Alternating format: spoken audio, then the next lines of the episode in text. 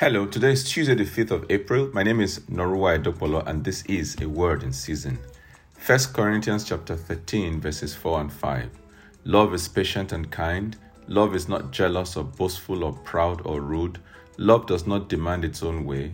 Love is not irritable, and it keeps no record of when it has been wronged. It is generally assumed that when two people come together to share their lives, it means that they're in love. Evidently, there's no agreement on what love means. And so, to help in resolving this dilemma, let me propose to you to use the Bible's definition of love as your guide. Number one, true love is patient and kind. True love is not jealous, boastful, proud, or rude. There goes all the competition, the shouting matches, the disrespect, etc., etc. True love does not demand its own way. So it's no more me, myself, and I. From now on, it has to be what is best for my spouse. True love is not irritable.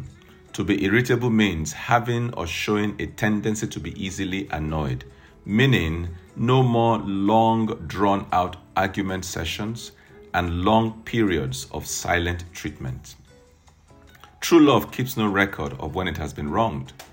I once sat through a counseling session where a man spoke for close to two hours, recounting all the lapses of his wife, dating back to even before they got married. That was like 20 years as at that time. I was not too surprised when barely six months after he died of a brain hemorrhage.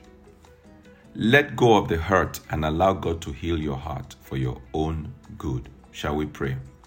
I pray for you, whoever you are listening to this, who is struggling in your marriage I pray that God will give you the grace to love your partner the way Christ has loved us. In Jesus' mighty name, amen.